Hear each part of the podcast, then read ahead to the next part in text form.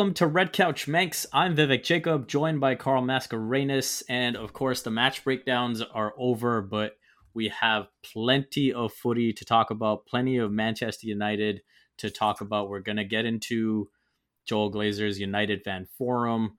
We are going to get into some transfer talk, the United players at the Euros, the United players at Copa America. And the big topic of discussion will be, as we said, we're going to do a bunch of player reviews, but we're going to start with the manager, Ole Gunnar Solskjaer, and how he fared over the course of the season. You excited for this one, Carl? Definitely. I've been looking forward to this one for a while, and I think some of our listeners, when I've spoken to them, they've also been looking forward to seeing where we kind of rate some of the different performances. Do we consider this season a success or a failure? And you know what? Just breaking it down past the surface level, because on the surface, obviously bad taste in your mouth with the way things ended. We didn't get that Europa trophy that we wanted to. But, you know, there's a lot of good things that came out of the season. And rewinding all the way back to September, uh, we need to rejog some memories on what actually happened and what Ole had to work with. So definitely looking forward to having the discussion, Vivek. Why don't we start right there, Carl? We had that post match interview with Ole where he was asked if he would consider this season a success. And he bluntly said no. Do you agree with that assessment? I agree with the assessment. I don't know if it's as blunt as he made it out to be. I think I think he had to say that given what just happened and to make sure the fans retained the faith. But you got to break it down a little bit. So, let's remember the pandemic season ended. United had a 2-week break no preseason. So coming into this season, you know that the legs are not quite going to be there probably in the last two months of the season. Now, what worked in our favor is that the last two months of the season for us were on cruise control, if we're being honest.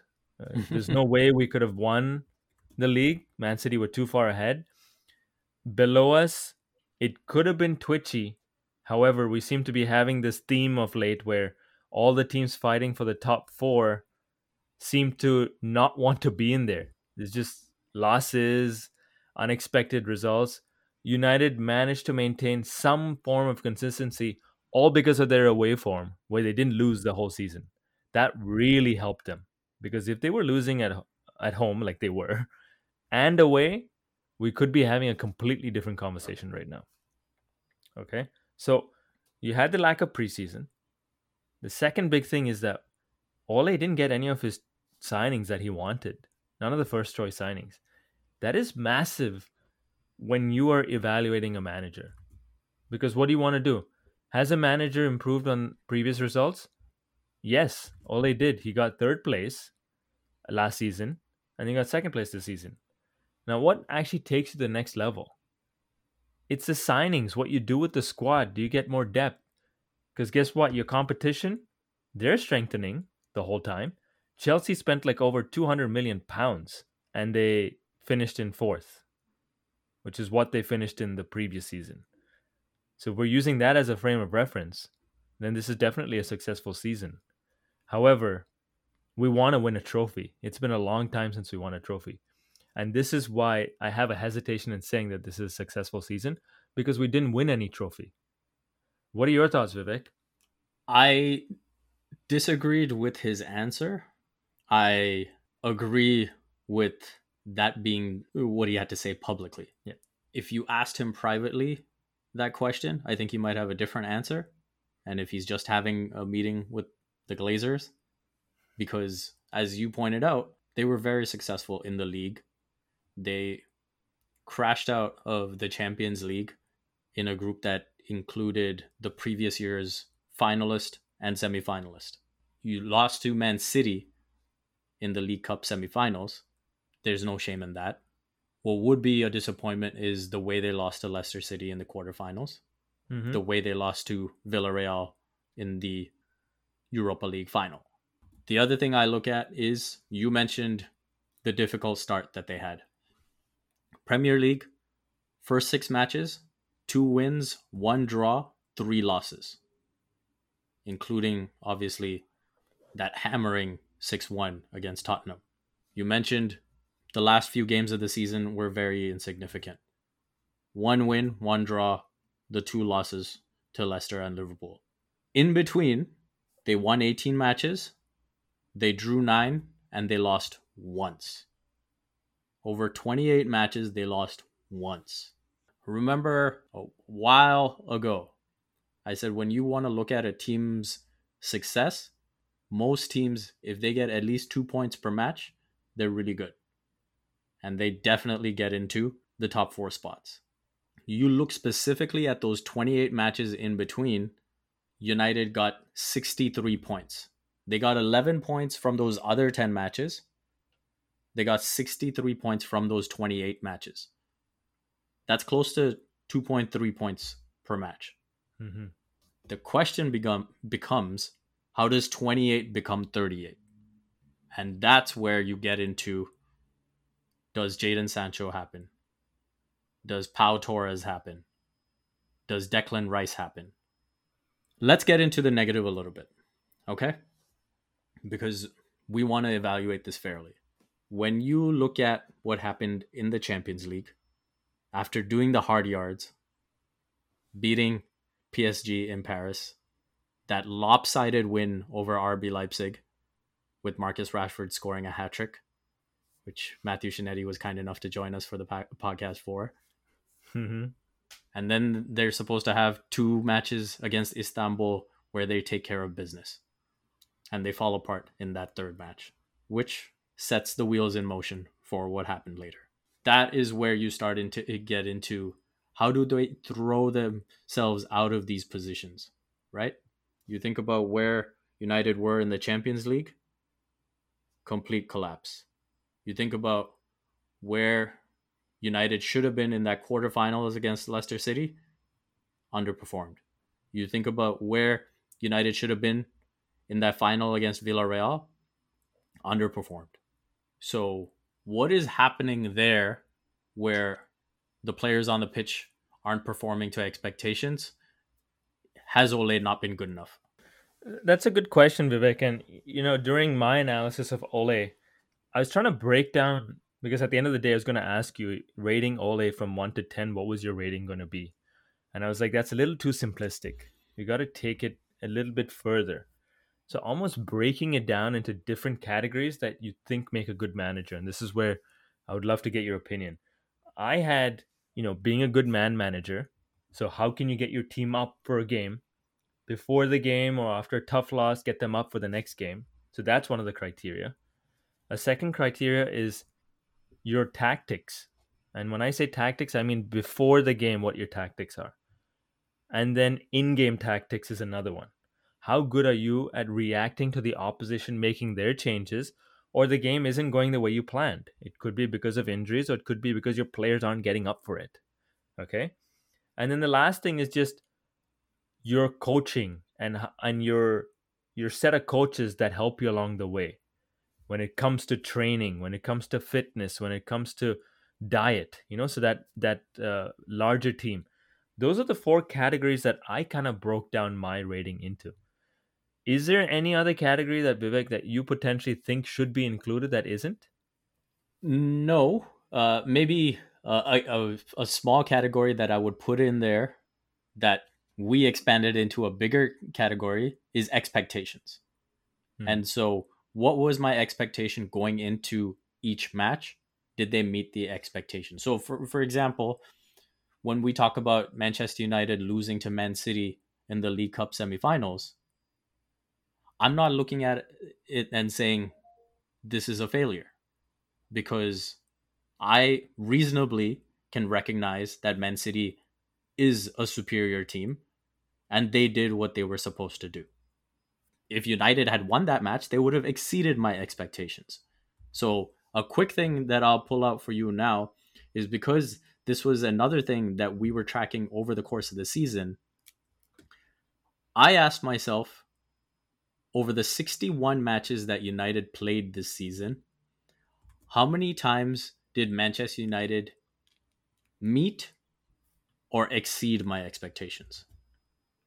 And over the 61 matches, there were 34 times that they either met or exceeded my expectations.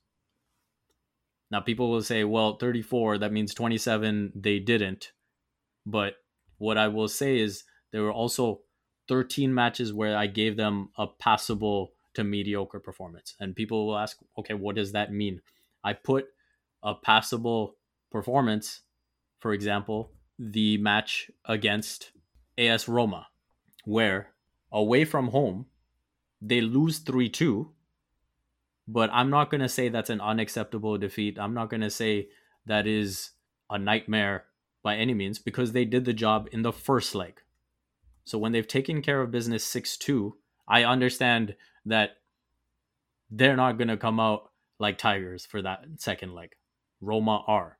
And so matches like that, I almost just say, hey, that one you just put in the uncategorized business. So how many times were they genuinely below par? That came out to be 14 matches out of 61. Mm-hmm. If if it's a truly world class side, you're probably getting that down, you know, under 10% of your matches, right? Like this is over 20%.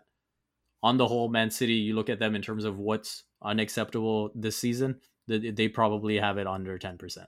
Unfortunately, one of those was a Champions League final, but we'll leave that alone. and so when I assess this squad in terms of where my expectations are, more often than not, they met or exceeded the expectations, which means more often than not, Ole was perfectly adept at his job. And, it's important, Vivek, to what is our frame of reference? The frame of reference is the previous season. What was one of the big complaints that we had? United start off games so slowly, and by the time they finally get into it, they don't have enough time to win the game. We saw that really drastically reduced this season. That is an improvement. And I I put that down to his man management of what he's doing, how he's getting the players up. I think that Ole's weakest points is his in-game management and his tactics. And when I say that, the the reason I'm saying that is there are certain games where you have to play a certain way. If we go back and look at some of those nightmare games, the the Red Bull game where we we needed to just get a point in the Champions League final was one of those games. We ended up losing that 3-2. We were down 2-0 after 15 minutes. I think Ole got his tactics wrong in that game. He played mm-hmm. three at the back. Aaron Wan-Bissaka was all over the shop. And in no time, Angelino was just exploiting us. That's one game where we got our tactics wrong. Another game, Villarreal, the final. I think we got our tactics wrong again. Yep. We needed to come out with more vigor. Yes, in that game, it's a little different because I do believe that a certain blame lies with the players. They didn't get themselves up for that game. Okay. So that that's another game. So just quickly, a little thing you learn from that also is maybe that's the qu- consequence of taking your foot off the gas. Yes. Right? Where you're chilling out at the end of that Premier League season, and now all of a sudden you have to get geared up for a final. Absolutely. Bang, bang on. And if we if we just unravel that a little bit more, Vivek, what happened there? I don't think we had the squad to deal with certain things. And so now we're like, hey, I've been playing these guys all the time. Bruno's played like some of the most minutes. Rashford has played some of the most some of the most minutes in the league. Let's give these guys a rest. Unfortunately, you gave it the too much rest. It looked like, and then at the end of the day, couldn't get themselves up for the game. And then there were certain other people who were sitting on the bench, weren't getting much game time, and then they suddenly had to be pulled into the game. I mean, you just look at it at the end. At the end of the day, when you weren't getting that response from your starting eleven, your strongest eleven, he had no one to turn to because they just didn't perform in the previous games where they had the chance. That's unfortunately not on the coach, right? It's on the players, yeah. and it's on our scouting staff and uh, the people in charge of buying the players. No, I think you hit the biggest discussion point when it comes to those matches where they fell short. It's him tactically, and it's him not having the awareness to have the right formation, the right players in the right position to get the job done. Now, obviously, some of that is personnel, but I think especially the Villarreal match, it really showed because you also had a reference point of those two previous La Liga sides, and how easily United dealt with them. Mhm. And so I think that is where, in my estimation, for a basketball analogy, because you know I love to bring those into the picture, Oh yeah, oh no doubt. he still needs to show me that he has a Nick Nurse gear and not a Dwayne Casey gear. And those big matches, those big moments where you're looking to the manager to make a difference, he has not proven to me yet. I'm not saying that he can't. Just to this point, he has not shown that he has that level to him. and you know what? Let's compare to some of the other coaches. You look at a Jurgen Klopp, you look at a Pep Guardiola, right? Those are like the upper echelon. What are they able to do in the game? They're able to change formations and get it going where the players know what they're doing. How rigid is Ole with his 4 2 3 1? He just refuses to budge from that. There were several games where if he changed that, the outcome would be different. Yeah, you know what? Like people can say when he brings on Matic, he plays like a third center back. No, don't give me all that BS. I think that there are games, and especially this Villarreal game, I'm going to mention this again. If he played one defensive midfielder and he had Pogba much higher up the pitch, I think that would have been a different result. I don't think he did that, and he didn't do that soon enough. Yeah, you might not have to make any substitutions to get the change.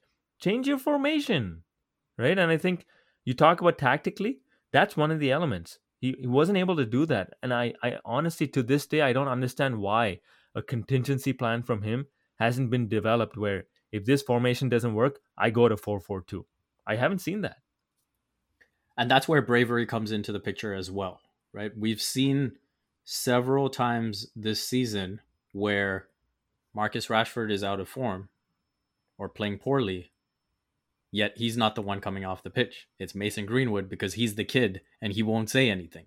Mm-hmm. And there won't be an issue there, right? Little things like that. And then even when I think about that stretch where United had to cope without Harry Maguire, Scott McTominay has been operating as a center back for his country. Mm-hmm. And you think about someone who brings physicality, someone who will be good in the air, someone who can mimic Mag- Maguire as much as possible. That would have been an opportunity to think outside the box and say, well, Lindelof is not going to do what Harry Maguire does. But we've seen Scott McTominay's leadership. We've seen the way he can be physical, the way he can be vocal. Let's try that out. We've got four meaningless Premier League games. Let's try that out and see how it looks.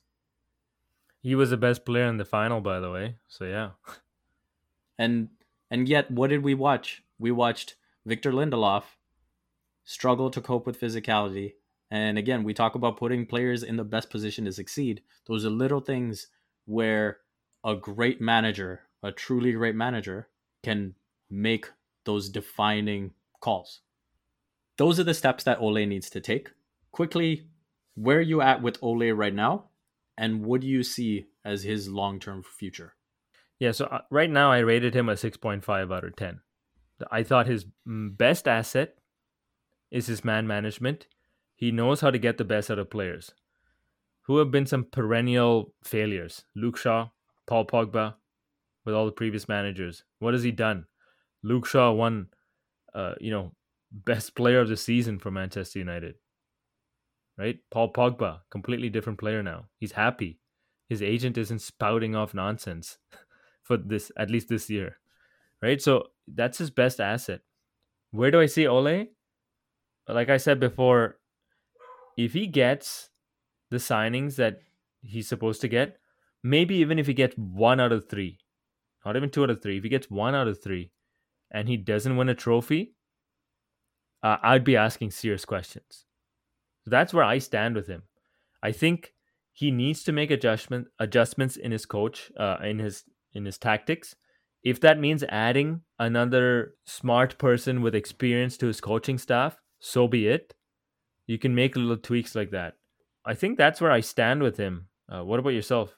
You think he can lead the line? I want him to lead the line. I know I like him enough for to want that.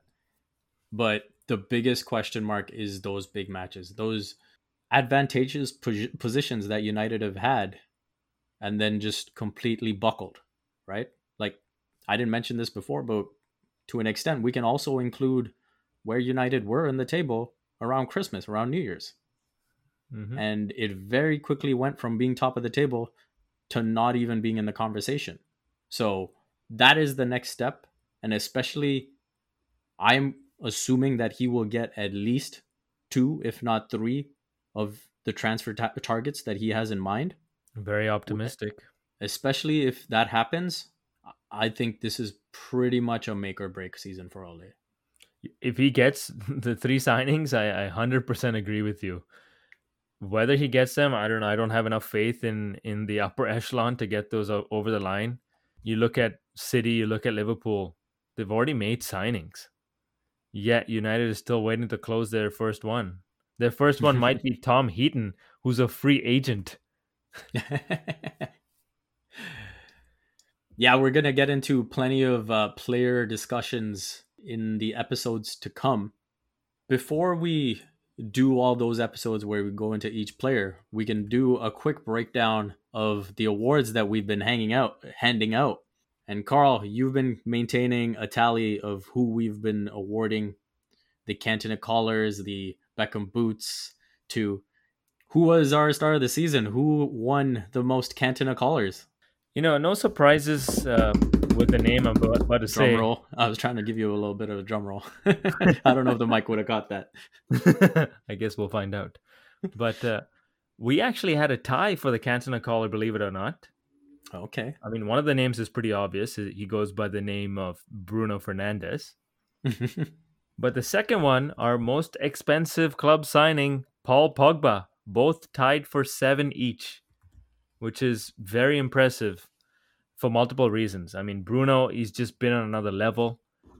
If I'm being honest, and I think we we rated him at such a high level that if he ever dropped slightly below it, we gave the Cantona call to someone else. So there, there is a case to be made that Bruno could have won more Cantona collars if we had the same level of expectation like we had for everybody else. But Carl, you know, obviously we weren't keeping track uh, until you know you tally them up at the end of the season. How ironic is it that Bruno gets seven, Pogba gets seven? The name of the award is Cantona Collar. Eric Cantona, number seven. Coincidence? I think not. you know, again, you talk about the accomplishments that United have had this season. Obviously, trophyless, but there were a lot of good moments, and a lot of those good moments either had Bruno uh, or Pogba involved, if not both. Some people may be surprised that Pogba is tied with Bruno, but that stretch that he had around the holiday period, that was that was the best I've seen him in a United uniform. I mean, he was the best player for United, and Hands quite down. often the best player on either side of the pitch hands down no doubt about it. He single-handedly won us games. Like if we if we had a stat where we're attributing points one based on players he would be up there. It almost you know I, I always think back to that van persie season where he single-handedly contributed so many points and we won the title. And i wouldn't go as far with pogba just because he didn't play the whole season. He was injured for about a month or two but still impressive given just a month before when we were knocked out of the Champions League, some of us were calling that he should be banished to the reserves because of what had taken place with his agent. So I think all things considered, that is a monumental turnaround. Hey, I'll raise my hand up too and say before until he had actually put out that response on Instagram addressing Raiola's comments, I was ready for him to move on as well. I was definitely a part of that, but to see the way he led the side after that was incredible. Quickly, Carl, you know, from an attacking standpoint, we, we obviously Bruno and Pogba are attacking players, but in terms of who we expect the goals to come from, shout out to Marcus Rashford getting five. Cavani, obviously you expect him to be in the mix. He gets four. And at the back, Maguire leads the way with four. So usual suspects across the board. Yeah, no surprises there, to be honest with you. And you know, for all those people who who kind of give Harry Maguire quite a lot of flack, I thought after his incident in Greece and the rough start he had at the beginning of the season, he's another one that really turned it around. And you could see his absence was greatly felt when he wasn't able to play. Hmm. And the last thing I guess we can shout out is the fact that uh, Henderson in net got more Cantona collars than David De Gea, two to one.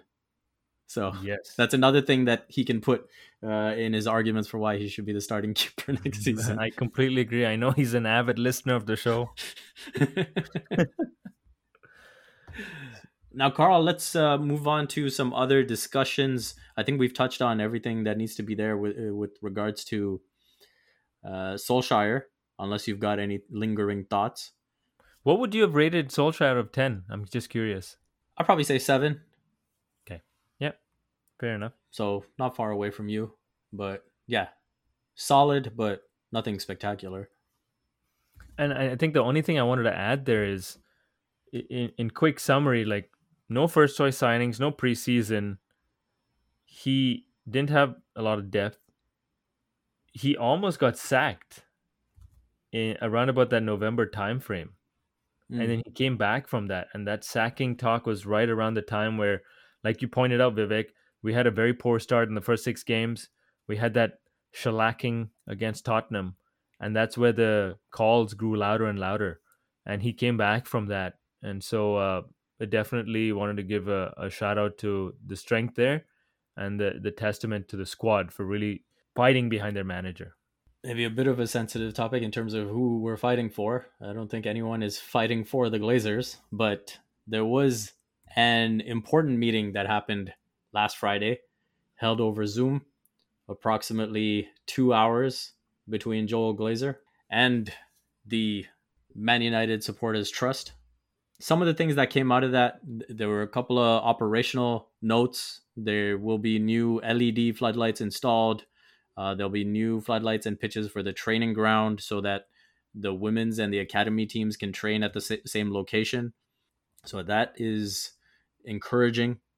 From a Glazer standpoint, he apologized that this is the first time speaking with fans in 16 years. Don't care much for the apology because obviously it's something that's coming retroactively. It's something that's coming as a reaction to how the fans have reacted to the Super League. Uh, he admitted mm-hmm. the Super League was a mistake. He said the family will pay for any fines levied by the uh, ESL. Where's they getting that money from? yeah. He did admit that commercial interests have come to the forefront too much. And I was happy to hear that. From the conversation, there is a, a plan to create a fan share scheme involving a new class of shares with equivalent voting rights to the Glazer family.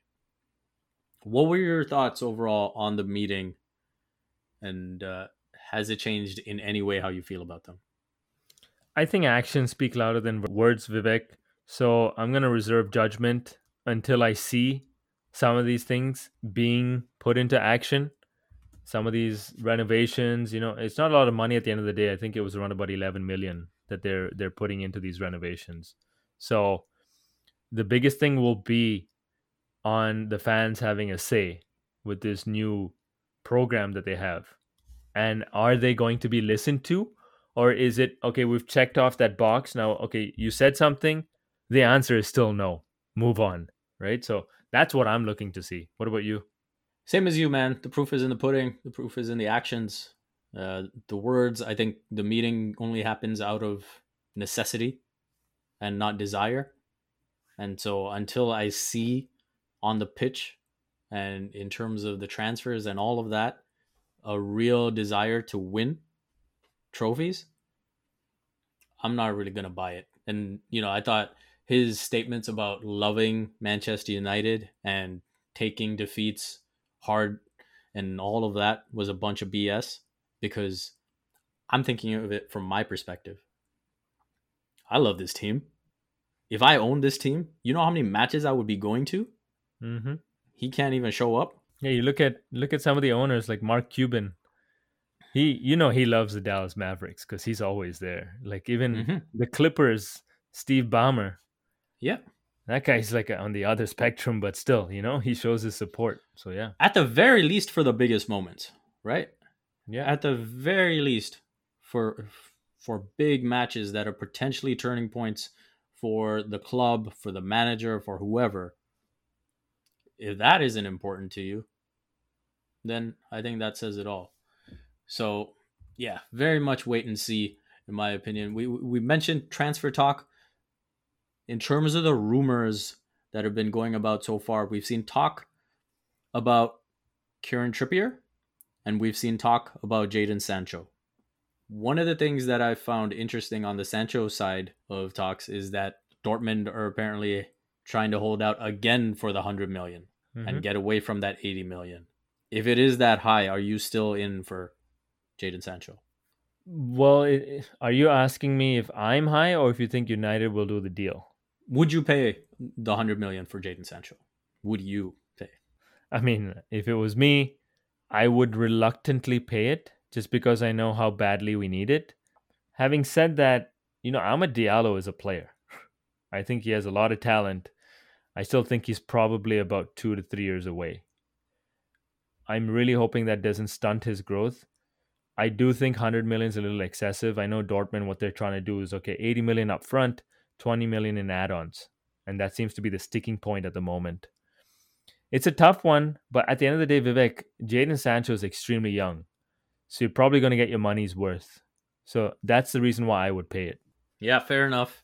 The only way I would say no is if it impacts the pursuit of a Declan Rice and a Pau Torres. Because I personally view those as bigger needs.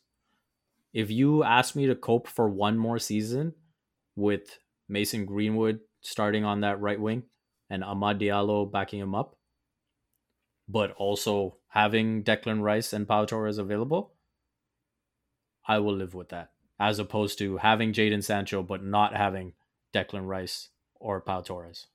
Which brings me to the next point of discussion. Do you find it a bit strange that there has been no noise at all regarding Declan Rice and Pau Torres?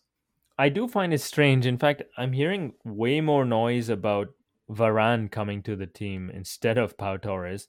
Now, the Pau Torres one, I think us losing to Villarreal and them actually being in the Champions League, it means that Villarreal don't need the cash as badly.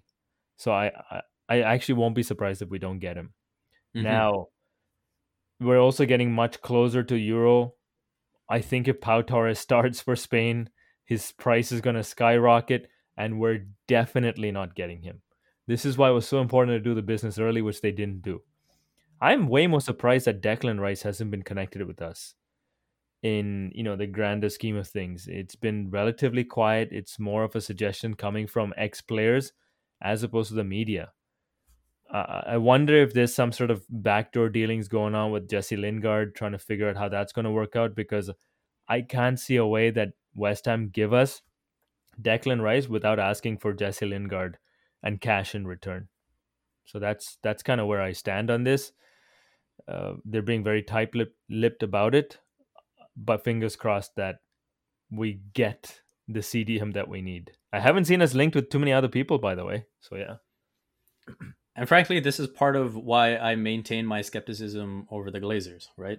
The two names that are being hyped up are the ones that bring hype and, you know, maybe quell some of the fans, appease some of the fans. Uh, they have obvious commercial value, Mm-hmm. but the ones that maybe don't have that appeal, it's like, okay, we don't we don't need to really prioritize that. Hey, how serious are you about winning? Lastly, Kieran Trippier, we can just quickly touch on if he comes to Manchester United, is he the starting right back? No, I still give AWB that starting. He's earned it. I do believe this is going to be another Luke Shaw Telles situation, though. He's going to have someone who's gunning for that spot. He's a 30 year old, remember, so he's not got you know too much time at the top. He's also a Bury boy, so he's from that area. So I don't know if he's a United supporter. Uh, he might be a Burnley supporter uh, because that's where he played. At the end of the day, that would be a solid signing. It did catch me by surprise though, because I didn't think that our priority would be there. However, Atletico is in a bit of trouble when it comes to balancing their books, which is why they're probably even entertaining it. He's also a third year old Englishman. So if they can get something good for him, why not take it? I've been hearing the number around about 15 million pounds being thrown around. 100% I would do that deal. We need depth in that position.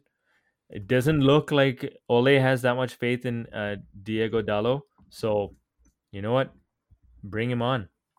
Yep, I think that uh, wraps it up for the transfer talk for now. I'm sure there'll be more by the time we do our next episode. Plenty more. To finish this episode off, Carl, let's talk a little bit about the Euros. Obviously, an exciting time whenever there's a major tournament, major international tournament on the horizon. United have 11 players at the Euros. One is absent now, Donny van de Beek pulling out with injury. And it says that he's been carrying it for a few weeks now. So for those United fans who were calling for Donny van de Beek to come on as a sub in that Europa final and change the match, him not coming on, that might have been a factor too. Mm-hmm. Now, the 11 that are involved, obviously, with England, you have the most representation. You've got Dean Henderson, Harry Maguire. We'll have to see what his fitness status is. Right now, it seems like he'll miss at least the first couple of matches. You've got Luke Shaw, Marcus Rashford. France have Paul Pogba. Portugal have Bruno Fernandes. Scotland have Scott McTominay. Spain have David De Gea. Sweden have Victor Lindelof. And Wales have Daniel James and Levitt. If I had to ask you which United player needs a massive performance at the Euros, who would you pick? That is a very tough question. I had a slightly different question for you, but I'll answer your question first. I think the answer would be between Victor Lindelof and Dean Henderson. However, I don't even think Dean Henderson is going to start. I think it's going mm-hmm. to be Jordan Pickford. So, having said that, Victor Lindelof his spot is on the line with United. Let's be clear with that. And if he doesn't have a good Euro, you can kiss that starting spot goodbye. It's gone. So, if there's right now, United haven't signed a center back, they don't look like they're close. If Lindelof has an exceptional tournament, it might change one or two minds. However, if he doesn't, I think it's just going to put the final nail in his coffin. What about you, Vivek? I agree with you about Victor Lindelof, but the player that I would throw into the mix, and I mean, he might be in a similar situation to Dean Henderson, is David De Gea. Mm. You think about how quickly perception can change at a major tournament. You think about the way that World Cup started for him against Portugal, mm-hmm. and he has that gaff. If he plays, if he has a major tournament, then all of a sudden maybe he builds his confidence back. Maybe he's feeling better about himself, and that becomes a turning point for him. Other than that, the wild card I will throw into the mix is Daniel James because he will play, and it's a situation where they need him to perform. If he can have a big tournament, we'll see if Wales get to play more than three games. But he is someone that I think could use the confidence boost more than anything. And so he is another that I would shortlist to say, man, from a United standpoint, if he can have a big tournament, it could work wonders for next season. Especially when we talk about the potential of maybe not having Jadon Sancho come in. So Vivek, if I just slightly tweak your question, if you had to pick three United players, who do you think is going to have a great tournament? Three United players I think will have a great tournament. Paul Pogba will be an automatic for me because I think when he is next to N'Golo Kante, he is free to be the, the player that he is meant to be. And so I think he will have a great tournament. The other player I will choose is Luke Shaw I think it looks like uh, England will be playing a three-five-two, and so I think he will fit in well into that. We saw if there was one player who was at least comfortable in that formation, it, it was him. and so I think he'll be just fine. And I think he'll be a very, very important player for England. And the last one, it's almost a bit of a toss up because there's still, I still have that question mark about Bruno Fernandes in the biggest matches. When you look at him being in the shadow of Cristiano Ronaldo, you look at the difficulty of the group that Portugal have ahead of them, dealing with France, dealing with Germany. I don't know if I would pick him just yet. So, my third player to shine, I will go with Scott McTominay. I think he will shine for Scotland. I think he is in a role where, you know, maybe he'll go unnoticed because of the unlikelihood of them advancing against up against England and Croatia. But I think he will have himself a big three games at a minimum. Who are your big three? So number one on my list was Scott McTominay. I think oh, he's wow. going to absolutely crush it. And I won't be surprised if his best game comes against England. I just have a feeling. I had Luke Shaw on my list. Uh, I, I didn't have Paul Pogba. I think he's ha- going to have a good tournament. I don't think he's going to have a great tournament. My third name on the list, this is a wild card, is Daniel James. Wow. Yeah. I think he's going to have a great tournament. So you've got Wales doing some damage in that group then. I just think that you know Wales they haven't been playing well. They're actually been tipped to not score many goals this tournament at all. And usually there always seems to be a surprise here and there. They were a surprise in 2016. I think they can do a bit of damage because their team isn't half bad as long as they can get their tactics right. So let's see what happens there. I, am I'm, I'm very interested to see what happens. And just uh, out of curiosity, Vivek, if you had to pick a team to win it all, who are you picking? I'm picking France. I think okay. uh, I think they're about to do the double.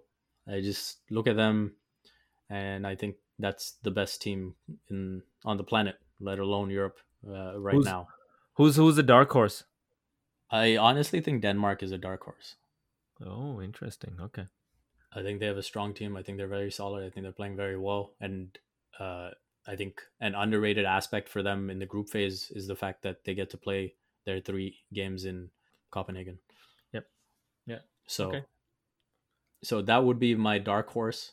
Obviously, I haven't gone into the machinations of how the knockouts would play out. So obviously, it comes down to who they would face uh, in those next rounds, but I fully expect them to advance and and be a problem for whoever they face. Who's your dark horse? Italy. Okay, I guess I guess I didn't consider them a dark horse. Yeah, I guess based on their recent trends of major tournaments and what they've been doing, uh, Italy have been flying under the radar. To be honest with you, I, I'm surprised there isn't more talk about them. They're on this 20 plus unbeaten streak where they've barely conceded a goal. So yeah, so qualifying they went through was it the 10 matches they scored 37 goals and they conceded 4. So um I think like to me I I think they're in sort of that favorites category. When you ask me about dark horse, I didn't even think of them because I think they're playing that well. Oh, okay, okay. Fair enough. But uh, yeah, that's an interesting one. Hey, Carl, it wouldn't it wouldn't be a footy chat without some uh, England Netherlands talk before the Euros begin. Maybe a bit of a friendly wager. Uh, who do you think goes further, the Dutch or the English? The Dutch. okay. I, know I surprised you with that one. The only yeah. reason I'm saying that is because I think England will finish first in their group. They're gonna play the second place from the France, Portugal, Hungary, Germany. and Germany group. And I don't think they're going to beat any of those teams. That's why I've I've picked the Dutch. If England somehow managed to finish second in their group, then you know what, it could be a different story.